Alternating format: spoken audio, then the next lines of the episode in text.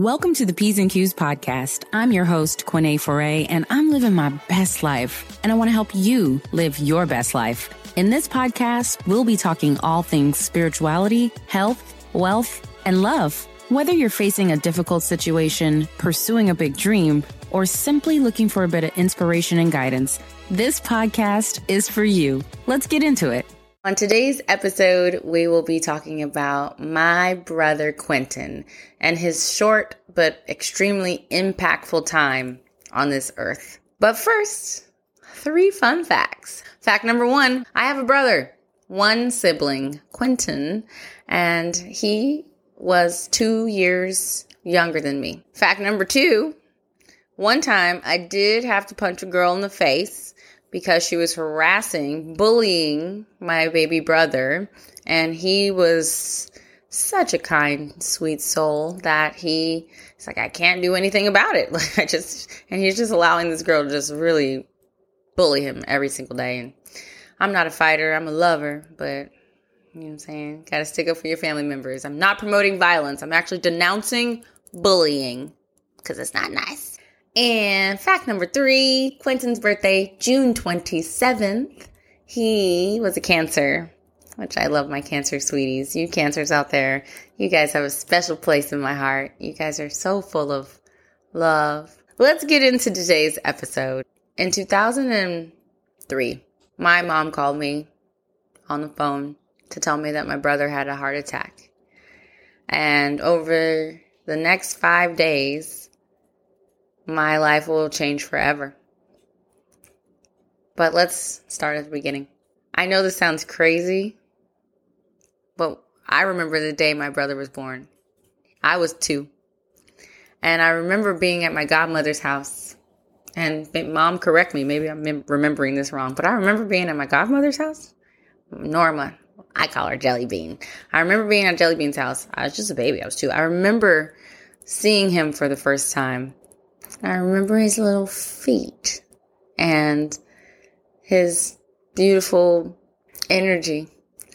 And although he would get on my nerves a lot, like most baby brothers do, we were best friends. Quinton and Quené were the Q's, you know, buddies growing up. And one of the things I love so much about Quinton is his capacity for love and kindness and understanding. He was one of the kindest people I ever met in my whole entire life. And I'm a sweetie pie too.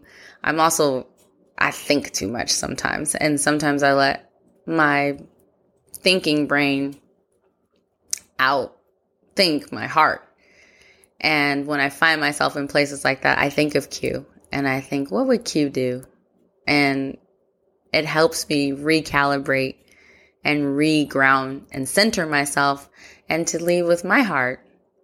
And the more I've practiced that, the easier it has become. And I appreciate Q so much for his example of what unconditional love is in this life. What a grand gift I received from my sweet brother.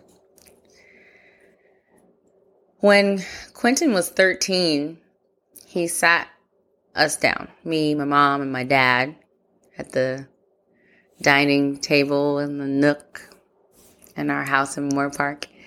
And he told us a story about the day he was born and what he remembered from the day he was born. So when Quinton was born, he was breeched, I guess. Is that when you're upside down? His like feet first or something. And the umbilical cord was wrapped around his neck. And I know the umbilical cord was wrapped around his neck. I, I might be messing up the breech part, but the umbilical cord was wrapped around his neck and he was losing oxygen to his brain. Ended up having to have a a C-section and that's how he was born. And he says that in that moment, in that day, he remembers the struggle. The struggle was real. And he remembers talking to God. And God gave him a choice. God told him that he could come into this life knowing that he would leave early and that he would have some challenges, but that he would receive a great gift. Or he could just cut the cord, pun intended. He could cut the cord, cut the loss, and leave that body and go for a new body at another point in time.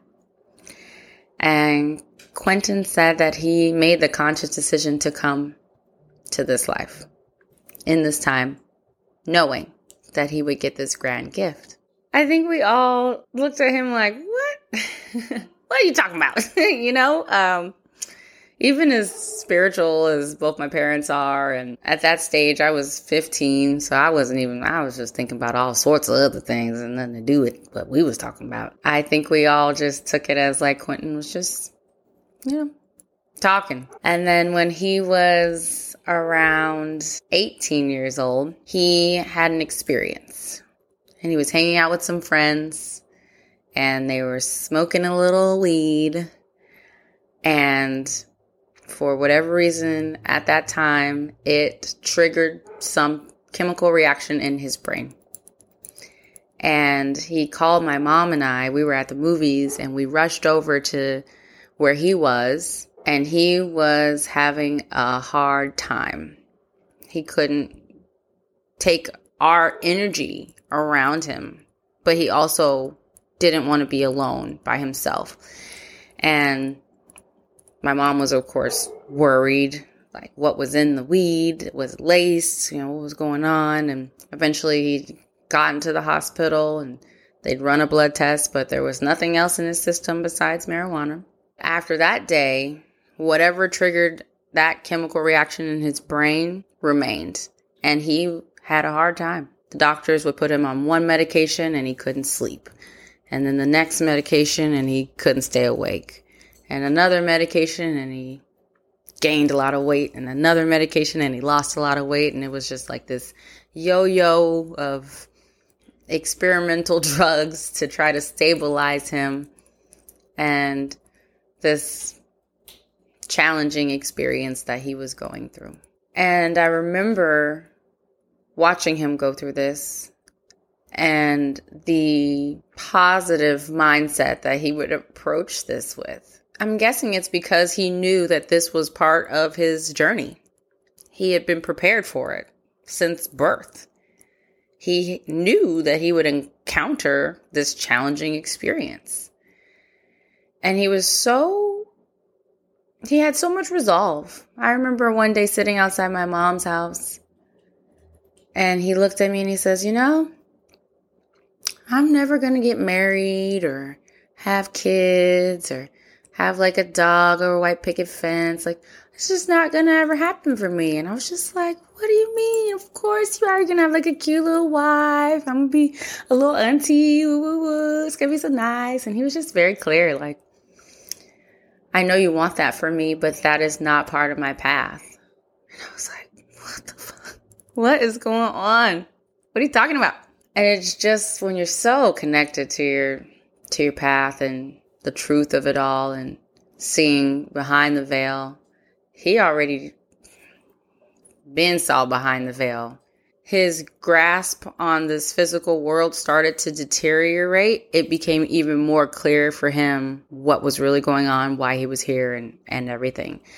And as uncomfortable as it was for all of us to watch. He held it with such poise, I will say.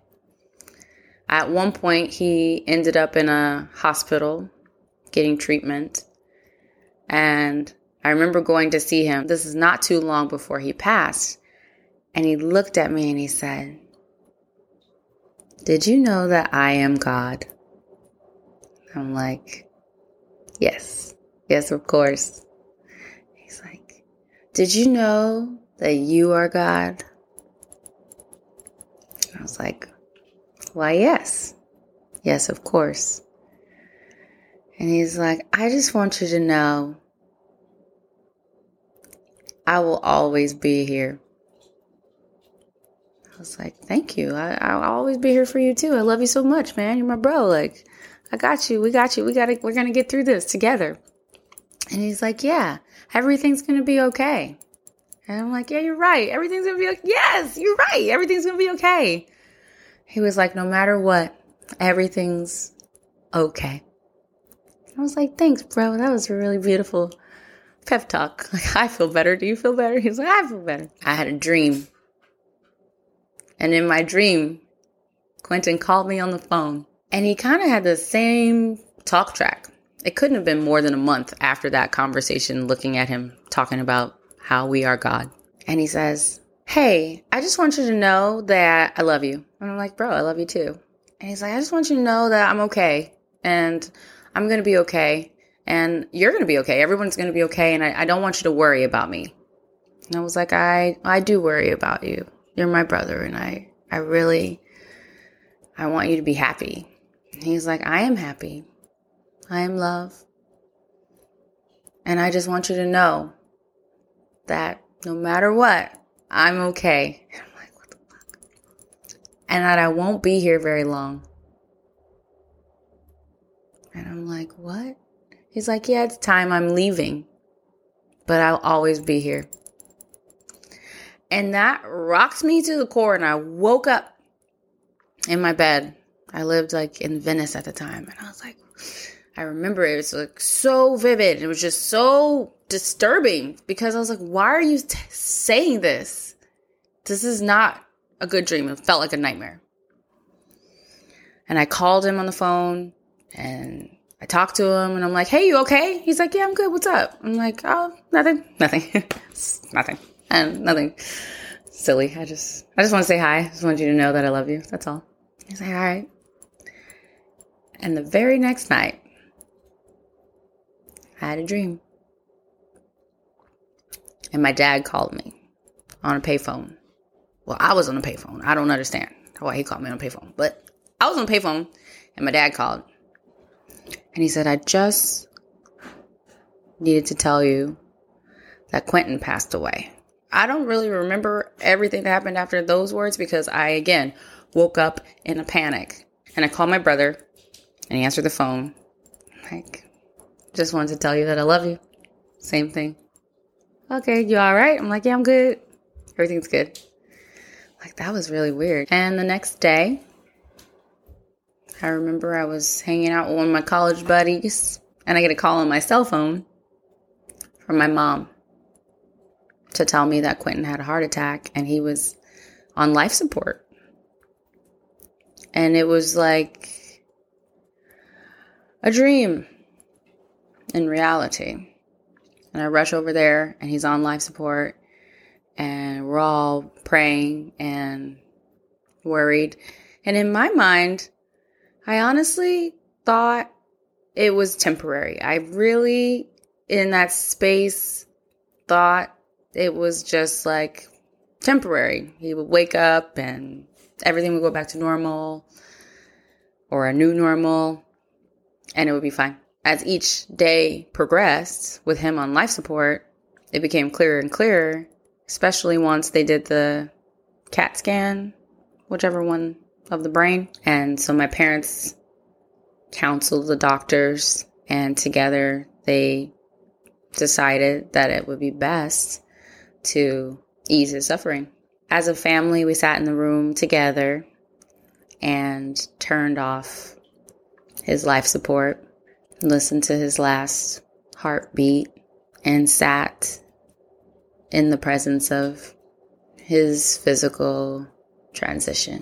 My grandparents and aunts were in the waiting room in the hospital. I remember still being in a lot of disbelief about everything going on, especially with everything that happened the day before and just really confusing. And I felt this surge of energy, and it was like tingly and warm and giddy extremely giggly, giddy, silly willy, oosy woosy, just the silliest energy you ever felt in my life. And I'm a silly willy. Quinton is the silliest of all the sillies. and I just felt this surge of silly. Silly surge. Yeah, that. And I could not control myself. I couldn't stop laughing. I was walking through the waiting room, kissing people on the lips. Mwah! Everybody thought I lost my grasp on reality. But I felt joy and I felt peace and I felt funny, fun, silly, Willie. And that was really profound for me. All of these dates, this is this is a profound ass week for me. And one of the great awakenings for me in this life. I know that energy is everlasting. It is constantly transferring. When you turn off the lights in this room, it's not that the light disappears, it just transitions, just like any other energy, any other light. And I thank my brother so much for being so brave and choosing a path that he knew would be challenging. And he knew he would get his great gift, and he got what he needed, and it was time. And wow it awakened me so much to life and death and my power and my gifts. I had no idea that I had such a gift of sight. I dream things and they come true, but I'm like, oh, it was a deja vu or whatever. Like, nah, not really.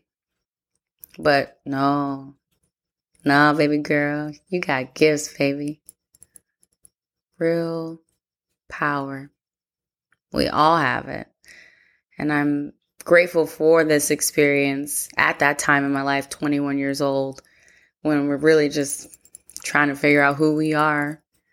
I wasn't even trying to think about where I come from, really, or my power. I am so grateful. I thank you, my brother Quinton. I feel your everlasting presence so often.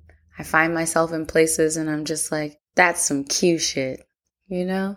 Even though I went through that terrible loss, I had to grieve it as well, you know? I had the gig- gigglies and the sillies, but the grieving process still had to occur. I had to go through all the stages and I find myself now at a, a, a real place of peace and acceptance and, and gratitude. I'm happy for my brother. The biggest thing for me to help heal was to understand my suffering was largely due to not accepting what was and that my suffering was voluntary. Thank you so much for being here, being a part of this tribe. Until next time. Thank you so much for being here. P's and Q's podcast is more than just a podcast. It's a community of conscious beings who are journeying through this life with the intention to love, grow, and shine so, if you're ready to live a life filled with confidence, joy, and purpose, then hit that subscribe button and join us every Monday. If you're interested in one on one coaching, DM me the word joy on my Instagram at Quené Foray.